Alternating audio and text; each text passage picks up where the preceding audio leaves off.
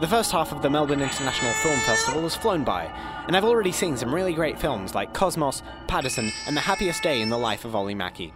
Among the films I've seen, though, there's been a fantastic selection of horror films, and I thought I'd spotlight four of them three narrative features, all by first time filmmakers, and a documentary.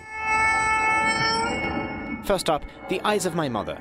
An American film, but with occasional Portuguese dialogue, it's one of the first films I got to see, and it still stayed with me. One day, a little girl witnesses some terrible violence in her home. An intruder shows up but is subsequently overpowered, and from that moment, that violence seeps through to her brain as she grows up and her life spirals into chilling psychopathic behavior. Shot in black and white, there's a wistful, melancholy, poetic tone enshrouding the on screen horror. With echoes of the Texas Chainsaw Massacre, the film delves into some very dark places, both explicit and not. But despite the disturbing and violent developments, the film manages to retain a beautiful, almost meditative atmosphere, and our sympathy for the central character never leaves, even though she's doing awful, awful things. I mean, all she wants is a family, in a way. A very promising debut by filmmaker Nicolas Pesce. Maybe hug a loved one after this. Next up, there's Baskin, another highly disturbing horror film, this time from Turkey, written and directed by Can Evrenol. A group of police officers receive a distress call in a remote building and head over to investigate. Once there, they discover some truly hellish stuff. The film's got lots of graphic gore and screaming, with a shudderingly creepy main villain. The visuals are striking and colourful, and the score is particularly vivid. Unfortunately, there's not much of anything else. The pacing is uneven, and I didn't really find myself being invested in any of the characters. So, despite several really interesting and horrifying sequences, it all in all made for unengaging viewing. Some great ideas in this, but not entirely well executed.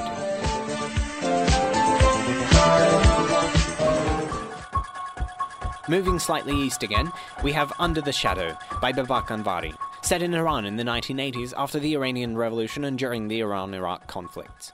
It centers on a woman and her husband and young daughter living in an apartment block in Tehran. Not only is there the constant threat of missile attacks, but some strange nightmarish things start to occur, and when the father is called away to military service, the mother and daughter are left to deal with the supernatural dread that plagues them. Under the Shadow does a fantastic job of channeling serious political and parental fears into a deliciously slow burning terror. The tension building and building, holding you captive until it explodes in the final 10 to 15 minutes, unleashing full scale horror. All throughout, it stays gripping, then right at the end, it starts ripping. Excellently shot with some unsettling camera movements and, and, production design that captures the period as well as the evil closing in. Probably my favourite of the three.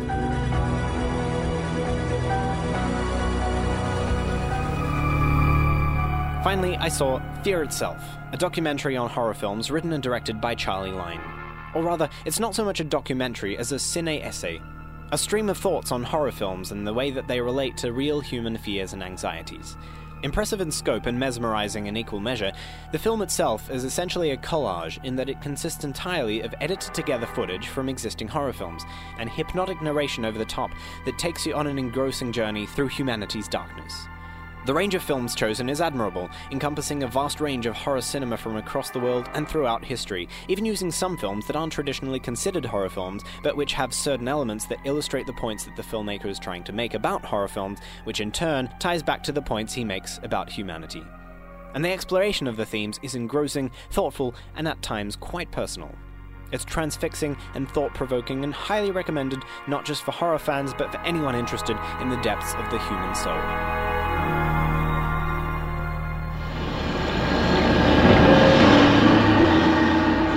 That's all the horror films at the festival that I've been able to see so far.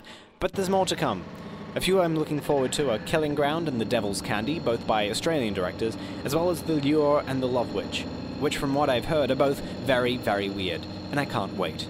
There's still another week left of the festival, so get out there and start shitting your pants in terror. I'll be in the cinema with you, toilet paper in hand. Till next time, see you there.